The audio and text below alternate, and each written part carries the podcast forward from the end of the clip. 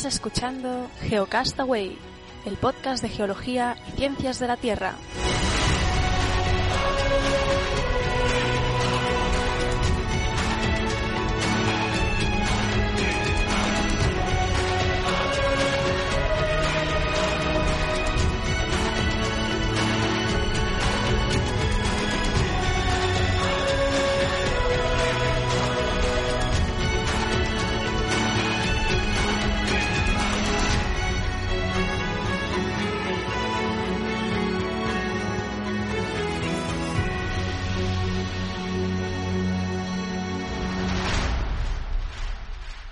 Saludos amigos geonáufragos del mundo. Estamos una semana más en el Geocast semanal del, a ver que mire la fecha, 8 de octubre del 2014, después de haber grabado el mensual. Y aquí está con, eh, estamos con Vicente, ¿qué tal? Hola, buenas, ¿qué tal? Aquí a, ver, a leer unas cuantas noticias, a ver de, de estas últimas semanas. Perfecto. Bueno, y como tenemos varias cosas y media hora de programa, yo quiero empezar con eh, un documental que, no, que nos había escrito Eduardo Moreno eh, y yo me lo dejé el mes pasado en el mensual y quiero remendar mi error y porque además es súper, súper interesantísimo. Eduardo Moreno nos escribió y nos mencionaba que le diéramos un vistazo a un proyecto que se llama Moonscape, Moonscape en, el blog que es moonscapemovie.blogspot.com.es, lo pondremos en las notas del, del podcast y que son todos los films del Apolo 11, o sea, del que llegó a la Luna, de Neil Armstrong, eh, Aldrin, eh, recopilados y en secuencia, o sea, es como una película de todo el proceso desde el despegue hasta cuando yo he estado viendo, como está separado en clips, he estado viendo el que eh, Neil Armstrong dice su famosa frase cuando pone el pie en la luna. Y bueno, eh, eh, la verdad es que es muy, muy recomendable a todos los que os guste la carrera espacial. Es una recopilación que ha sido tratada, subtitulada al español. Y, puesta en orden cronológico, con un montaje súper interesante. Moonscape, Moon de luna, Scape. S-C-A-P-E. Moonscape Movie. Moonscape Movie. De todas formas, lo recordaremos en el mensual, que también es cuando hablamos más de estas cosas. Sí, yo creo que lo volveremos a mencionar, por si hay gente que no escucha el semanal, solo escucha el mensual. Y otra cosa es que los premios Bitácoras se han abierto en bitácoras.com y nosotros participamos un año más. Y este año con el lema ¿Se podrá colar un podcast de geología en los premios, eh, en la clasificación? ¿Por qué no? Un podcast de geología sería, sería un puntazo, como la bandera de Japón. Pero aquí está, es Geonáufragos del Mundo, uniros, entrad a geocastaway.com y ahí encontraréis el, pues el banner para, para votarnos, ahí como eh, en, la, en la sección de podcast. Solo entráis, geocastaway.com y clicáis ahí en el banner. Ya está ahí bitácora, solo clicáis. Si tenéis cuenta ya os va a ir directamente a, se, os agregará directamente y si no, pues eh, creo que con, con Twitter o Facebook también se puede acceder. Así que lo dicho, eh, más que nada pues para hacer difusión de la geología, obviamente. Y dicha estas dos menciones, eh, voy a empezar citando una cosa que sucedió el mismo día que estábamos grabando el mensual y que no pudo entrar en el programa, que fue la erupción del volcán Ontake en Japón, que fue pues muy, muy sonada y, muy hablada porque había muchos turistas, mucha gente haciendo trekking y... Ha sido grabada por, por vídeos aficionados, han visto erupciones. Creo que supongo que a estas alturas cualquiera que nos escuche que le gustará la geología sabrá, habrá escuchado hablar del Ontake el Ontake, que es el segundo volcán más alto en Japón, con 3.067 metros después del Fuji. Y pues hubo unos 36 muertos, eh, hasta donde he podido leer, y todavía estaban en fase de rescate a ver si, si encontraban algunos cuerpos, pues que quedaron soterrados porque una, una un flujo piroclástico, ¿eh? Eh, mucho se ha hablado de que, bueno, ¿qué pasa? Que Japón con todos los volcanes no tienen monitoreado. Pues bueno, resulta que sí, que está monitoreado con gases, con microsismicidad, cosa que parece ser que había aumentado muy, muy ligeramente. Y no he podido leer así en profundidad todo lo que se ha hablado del Ontaque, pero eh, lo que sí parece ser que queda claro es que no ha, no ha habido emisión de, de, lava y lo que puede haber sucedido y que no se ha podido prever es que alguna intrusión de agua de forma súbita ha provocado una erupción freática, que es una de las más explosivas. Que es cuando, bueno, imaginaros una sartén eh, caliente, echáis agua, lo que pasa, ¿no?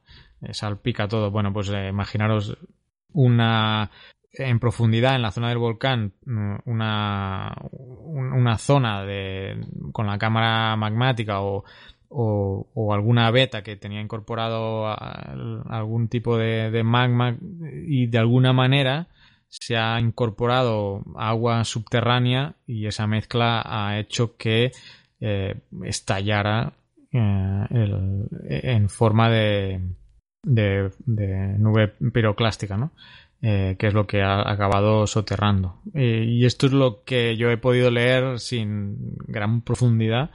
Y, pero vaya, esos son los pocos datos que, he podido recabar. Así que sí extrañó pues que no, que no pudieran prever eso. Pero la explicación que he podido leer por ahí es eso, ¿no? Que ha sido una intrusión súbita de agua subterránea que juntándose con el magma eh, que pudiera haber, pues ha hecho esta explosión. Y nada del Ontaque, pues esto. Seguiremos a ver si podemos profundizar algún, porque seguro que estarán estudiando ahora todos los indicios previos, a ver si encuentran el motivo exacto. Y bueno, hasta aquí lo del Ontaque. Venga, pues yo voy a continuar. Hoy la verdad es que las noticias que tengo me las han soplado todas. ¿eh? Esta, dos Oscar y otra Eli. Así que nada, la primera que voy a leer hoy es que descubren una nueva fuente de agua para la vida de las plantas. Eh, en un proyecto titulado Análisis de las principales fuentes de agua utilizadas por plantas de suelos yesosos, han revelado unas conclusiones sorprendentes, bueno, que ya podemos imaginar cuáles son. Que en periodo de sequías las, plantas sedientas pueden beber, eso está entrecomillado, el agua mineral, también entrecomillado. ¿Eh? que son capaces de extraer el agua estructural de las moléculas del mineral de yeso para mantener su actividad estacional. Y bueno, se trata de una primera evidencia experimental de que los seres vivos, en este caso las plantas, son capaces de utilizar el agua de cristalización de ciertos minerales, como el yeso, descubriendo así eh, una nueva fuente de agua para la vida. Eh, se evidencia en un estudio que ha sido financiado por la Asociación Española de Ecología Terrestre y del que se ha hecho eco la revista Nature, ¿eh? en que se ha comparado la composición del agua del suelo y el agua de cristalización del yeso con el agua del xilema, que es la llamada savia bruta, que es extraída del suelo por la planta. Y se ha estimado la contribución relativa de cada una de estas dos fuentes de agua y los resultados demuestran que el agua de cristalización del yeso es una fuente de agua fundamental para las plantas de raíces someras que habitan en terrenos yesosos, especialmente en verano, cuando puede llegar a representar el 90% del agua absorbida por las plantas, ¿eh? hasta el 90% eh, en determinadas condiciones y determinados tipos de plantas, pero hasta el 90%. Según explica Sara Palacio, una de las autoras, tienen, en los datos, en los resultados, tienen un importante interés para el conocimiento ecológico de los sistemas del yeso, y hay que recordar que, bueno, que aparte de que van, las implicaciones van mucho más allá de estos sistemas, ya que la gran extensión de los terrenos de yeso a nivel mundial y, en teoría, las restricciones que se imponen al desarrollo de la agricultura allí donde aparecen. Eh, y por tanto también son resultados importantes para comprender la vida en el yeso, ¿no? que son pues apoyados por la de que también van más allá, como que por, apoyados por la reciente constatación de que el yeso es un mineral muy común en Marte. Y bueno, que en sistemas áridos como las colinas de yesos el agua parece jugar un papel fundamental en la distribución y supervivencia de las plantas. La composición química de estas plantas parece apoyar una compartimentación de los recursos hídricos procedentes del agua superficial y freática, según la posición topográfica y la profundidad de raíz, pero hasta este momento se desconocía de dónde obtenían el agua las plantas de raíces someras como el Helianthemum squamatum, que logra florecer en plena sequía estival, ¿no? Y hay que recordar que algunos minerales contienen agua en su estructura cristalina, como es el caso del yeso, que es un sulfato cálcico dihidratado, ¿no? Con dos moléculas de agua. Y que es un mineral que aflora en abundantes zonas de, áridas y semiáridas de la península ibérica. Así que, que nada, que esto es todo, que, que, estamos viendo de cómo se va investigando, cómo resulta ser de que ese agua estructural de las, de las moléculas de yeso, y entiendo que igual de algún otro eh, mineral eh, de determinadas características, pues sí que se pueden incorporar, son las, las plantas son capaces de, de incorporarlo, digamos, a un ser vivo. Así que nada. Muy bien.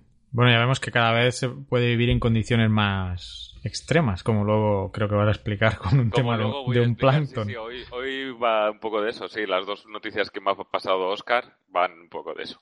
Vale, bueno, yo voy a seguir con algo más denso, que, pero que está en boca de todos y ha salido mucho a la luz pública a raíz del, del Castor, ¿no? Del, del proyecto Castor, que ha sido totalmente hibernado ya y bueno, lo que parece ser que ha salido más es que hay que indemnizar a la empresa eh, Scal UGS con 1.400 millones por este, bueno, ellos le llaman hibernación, que no sé qué significa, a la práctica es un cierre del almacén. Em, hibernación suena a que los, de que, no es que el cierre no es definitivo, que igual dentro de un tiempo se puede volver a reactivar si todo se da. Es a lo que suena, ¿no? Digo sí, sí, por eso así lo está manejando el, eh, el gobierno como hibernación. Lo que sí está claro es que Scal UGS mm, ya no se va a hacer cargo. Entonces yo he estado intentando averiguar cómo, eh, dejando de lado la parte geológica, cómo, cómo eh, está este entramado de, pagos y cosas que, que tienen que hacer.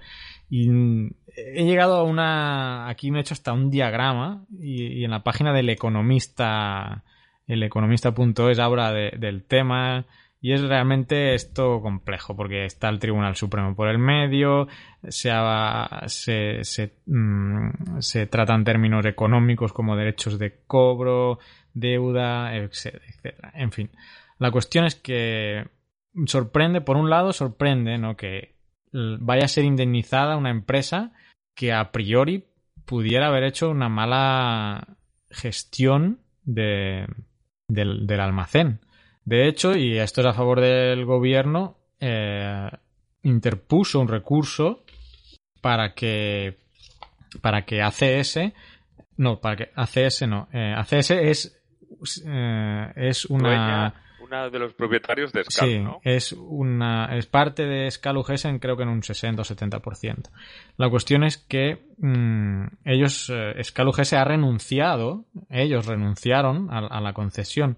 Entonces, en parte, por un lado, el, gobierno se basa en esta renuncia de de Scal UGS y por otra también quieren ver si ha habido pues lo que comentaba antes eh, que eh, una negligencia de algún tipo en el tratamiento. Pero el Tribunal Supremo, de momento, le da la razón a, a SCAL, UGS, y el Estado debe asumir la inversión que ya había hecho esta, este consorcio y la, las, las, deudas y los intereses de, que conllevaba. A ver, yo no he leído la noticia, pero lo que entiendo que será es que Scalu UGS em, se puso a operar con una licencia y dijo lo que iba a hacer. Si no se han salido de ese protocolo y se le dieron los permisos y ha actuado de forma correcta haciendo lo que dijo que iba a hacer, es responsabilidad del que le ha dado la licencia, en este caso el Estado, y por eso es el Estado el que se está pagando, ¿no? Porque tenía una licencia para hacer una actividad que ahora se la han prohibido. A eso, a eso entiendo, ¿no? Que es a lo que. Sí, supongo que el Tribunal Claro. Un proyecto que no te lo pierdas. Un proyecto que originalmente su presupuesto, y aquí ya se podía empezar a oler que algo no iba bien, porque Scaluge se presentó un proyecto, un presupuesto original de 500 millones de euros. El proyecto del almacén de gas fue presupuestado inicialmente en unos 500 millones de euros. Y progresivamente se ha llegado a los 1.300 o 1.400 que, que ahora va a tener que indemnizarse. Eh, como digo, es todo rocambolesco porque además, como hay que indemnizarle, hay que darle ese dinero ya, porque Euskal UGS tiene que dárselo a sus acreedores o a quienes diera el dinero, el invento que se han hecho es que van a conceder eh, ese mantenimiento, que si está hibernado, no sé qué, bueno, un mantenimiento del almacén a Enagas, que Enagas es la empresa de distribución eh, en España que todavía no he averiguado si es pública o no, parece que no es pública, pero bueno. Y entonces, eh, Enagas va a estar ah, realizando ese mantenimiento por 30 años. Y supuestamente Enagas es la que va a darle ese dinero a Scar, esos 1.400 millones, pero no lo va a hacer Enagas, lo va a hacer los bancos. Por eso digo que es todo un rollo, porque al final los bancos van a darle los 1.400 millones de euros a Scal. El mantenimiento y operación de la, de, del almacén queda a Enagas, que como es el distribuidora, va a repartir esos 1.400 millones en sus facturas durante 30 años a los usuarios, o sea, tú, yo no, porque no estoy consumiendo gas allí de momento, pero eh, esos... Eh, a, ver si lo entiendo yo. En Agas se tiene que hacer la responsable, pero en Agas tampoco tiene ese dinero. Entonces le ha pedido el dinero a los, bancos. Y en Agas va a cobrar ese dinero más los intereses a todos los usuarios de gas. De para, para devolvérselo a los bancos. Claro, para devolvérselo a los bancos, porque claro, le han prestado el dinero para pagar a eso. porque los 1.400 millones, como se los tienen que dar de un plumazo, se los van a dar los bancos de un plumazo a Scal UGS y ese dinero que se va a dar de un plumazo ahora se va a repartir durante 30 años en la factura de los consumidores para devolvérselo. Eso es lo que yo he entendido, ¿eh? que no quiere decir que sea la realidad. Eh, que eso quiere decir que no son ya 1.400 millones, son 1.400 millones más los intereses a 30 años. Pues es posible que efectivamente... 2.000 millones efectivamente pudiera ser que suba un poco más. Así que bueno, como no es nuestro fuerte la economía, pero yo creo que como estaba relacionado con el tema del almacén, ahora faltará ver si, porque el, eh, el gobierno sigue con su recurso, pero vaya, parece que no va a tener mucho éxito, pero eh, sigue con su recurso de, de, agarrarse a esta renuncia, porque ha sido renuncia de Scal UGS a operar el, almacén. Así que bueno, nada, eh, dejemos ya temas estos sesudos y económicos y, si no lo he explicado bien o realmente no es así, pues encantado de que nos lo aclaren eh, para el siguiente. Pues nada, continúo yo con otra noticia de Oscar y otra noticia de que demuestra cómo la vida se agarra, bueno, ya ni, ni a lo más mínimo, ya en ausencia de todo, ¿eh? ¿Por qué? Porque, según la vanguardia, ¿no? Sí, han hallado rastros de plancton en la cubierta exterior de la Estación eh, Europea Internacional. No, la internacional. internacional. Sí, perdón. Eso significa que existen pequeños organismos que pueden sobrevivir en el vacío del espacio, a pesar de las temperaturas bajo cero, la falta de oxígeno y la radiación. Pues nada, que los tripulantes de la Estación Espacial Internacional han hallado rastros de plancton y otros microorganismos vivos en la cubierta exterior de la Estación Espacial Internacional, según han informado funcionarios de Roscosmos a la agencia de noticias rusa y Tartas. Los científicos creen que voló hasta la EI debido a la, hasta la estación espacial debido a las corrientes de aire en la Tierra. Aún así, la consecuencia más importante de este descubrimiento es la comprobación de que existen pequeños organismos que pueden sobrevivir en el vacío del espacio, y a pesar de las temperaturas bajo cero, la falta de oxígeno y la radiación cósmica. Y el hallazgo fue hecho durante una caminata espacial rutinaria realizada el pasado mes de agosto por los cosmonautas rusos Oleg Artemeyev y Alexander Skotchov, estos tripulantes usaron paños para pulir la superficie de las ventanas del segmento ruso del orbitador, una, actividad que se realiza de vez en cuando, precisamente para conocer los cambios que el espacio produce en la estación eh, espacial. Los resultados del experimento son absolutamente únicos, ha explicado el jefe de la misión orbital rusa, Vladimir Soloyev. El experto ha indicado que todavía se está trabajando en conocer el origen de estas partículas microscópicas y cómo llegaron a la superficie del aparato. En cuanto al tipo de plancton hallado, ha indicado que es igual al que se puede encontrar en la superficie de los océanos durante su etapa de desarrollo. En este sentido, Roscosmos ha señalado que no es típico de Baikonur, desde donde se realizan los lanzamientos. Es decir, que no es de, que no estaba adherido a la estación antes de que se lanzara. Y a su juicio esto significa que hay algunas corrientes de aire que se elevan hasta llegar a la estación y se depositan en la superficie. O sea que ya nada, ni en el absoluto vacío del espacio, ahí, hasta ahí, eh, la vida es capaz de abrirse camino. Así que. Exactamente. Precisamente me estaba acordando de esa frase del matemático de Jurassic Park que decía: La vida se abre camino. La verdad es que sí, alucinante. Alucinante, alucinante. Pues nada, Extremófilos. continuemos. Vale, yo eh, tengo una, una de esas noticias que, que si lees el titular, la noticia y luego vas a la fuente, eh, te quedas un poco, bueno, eh, eh, la noticia original no era bien bien esto. Y es que eh, el- uno de los titulares dice, el deshielo de la Antártida afecta la gravedad. Si te lo digo así... ¿Cómo, mm, cómo? El deshielo de la Antártida afecta la gravedad. Yo no sé qué te imaginas, o nuestros oyentes que se pueden imaginar, en fin.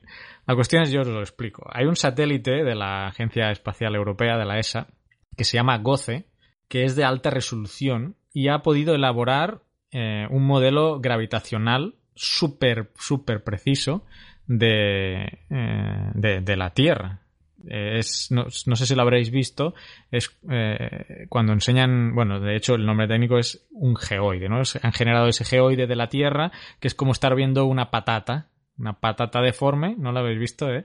Esa imagen de la Tierra con forma de, de patata, con Yo, protuberancias eh, por un lado, eh, por otro. Te recuerdo que yo hice un, un post, ¿te acuerdas? Sobre eso, sobre lo que es un geoide, pero bien. Porque, Exactamente. Cuando sí, estábamos en Blogspot, en otro servidor, sí, sí. Sí, sí, por cierto, que se- ese post se ha era- perdido en la eternidad del Internet porque ya no existe.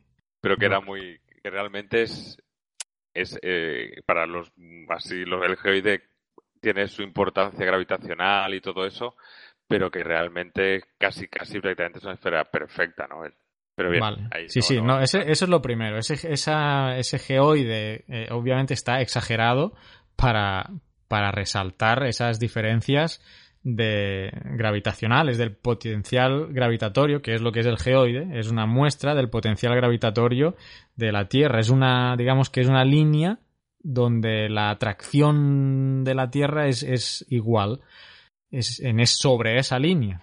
Entonces, ¿qué quiere decir? Pues que en, en ciertos lugares eh, eh, varía desde la, en la distancia al centro de la Tierra eh, y por eso, exagerando la, e- ese geoide, pues se ve esa forma de, de patata, por decirlo de alguna manera.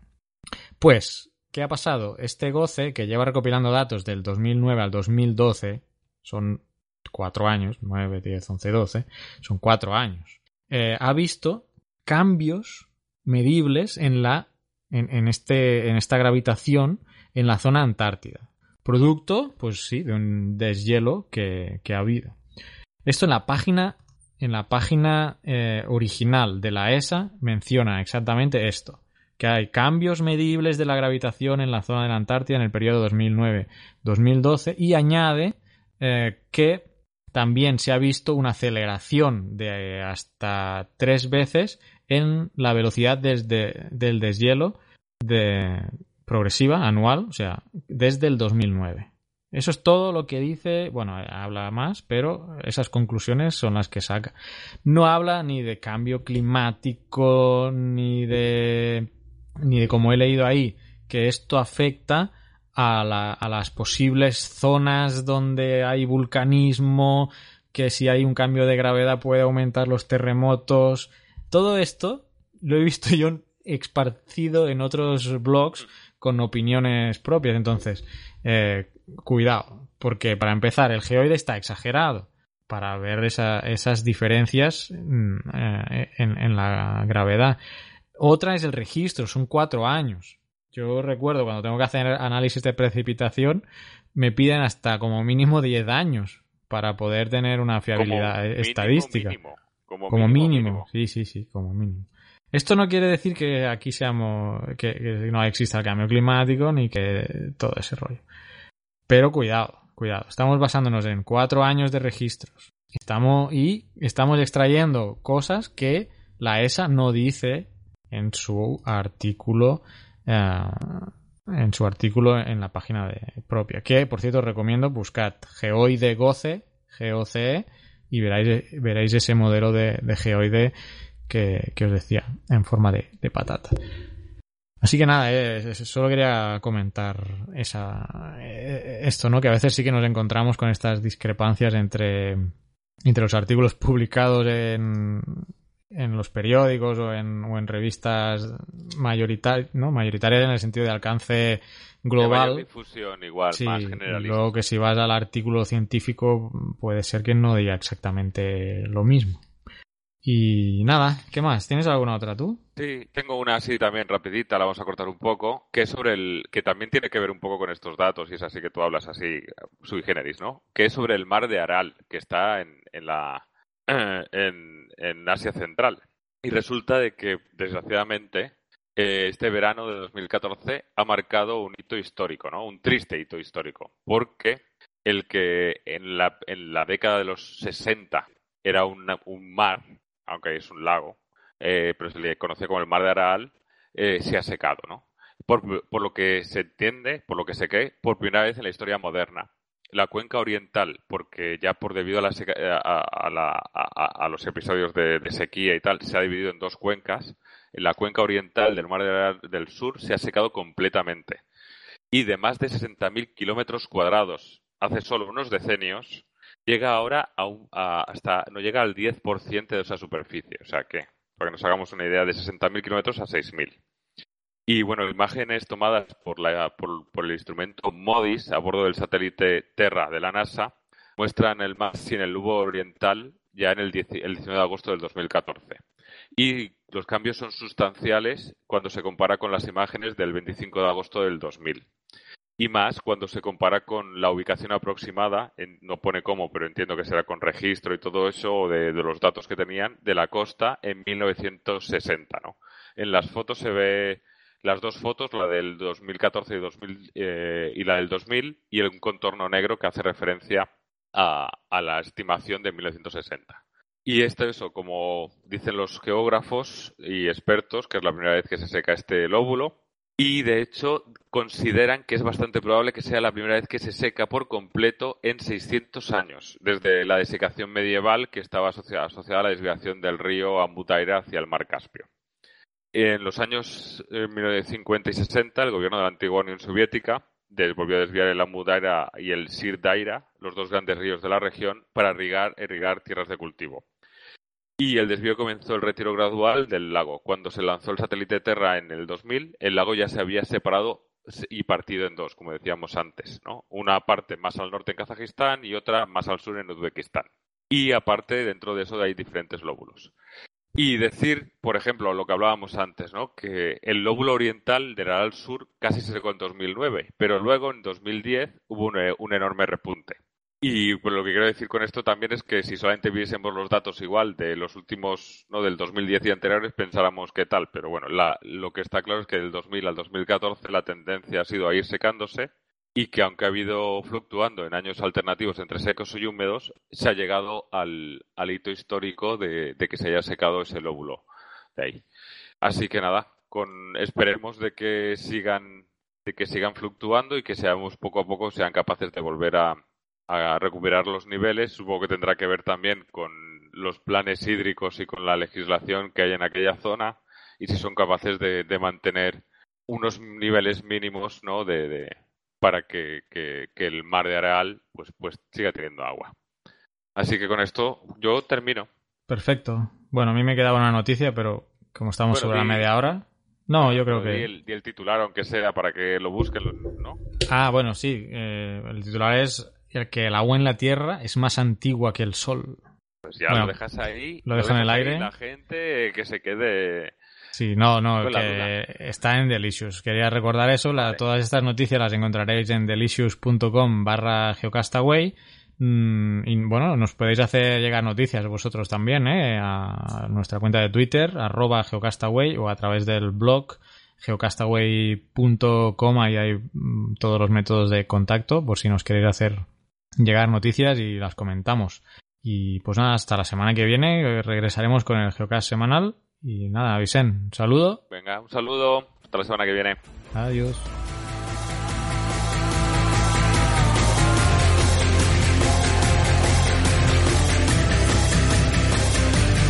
Envíanos tus comentarios, preguntas o sugerencias a geocastaway.gmail.com. Puedes escribirnos en nuestra web geocastaway.com. Búscanos en Facebook y en Twitter. y escúchanos también a través de iTunes, Evox o Miro.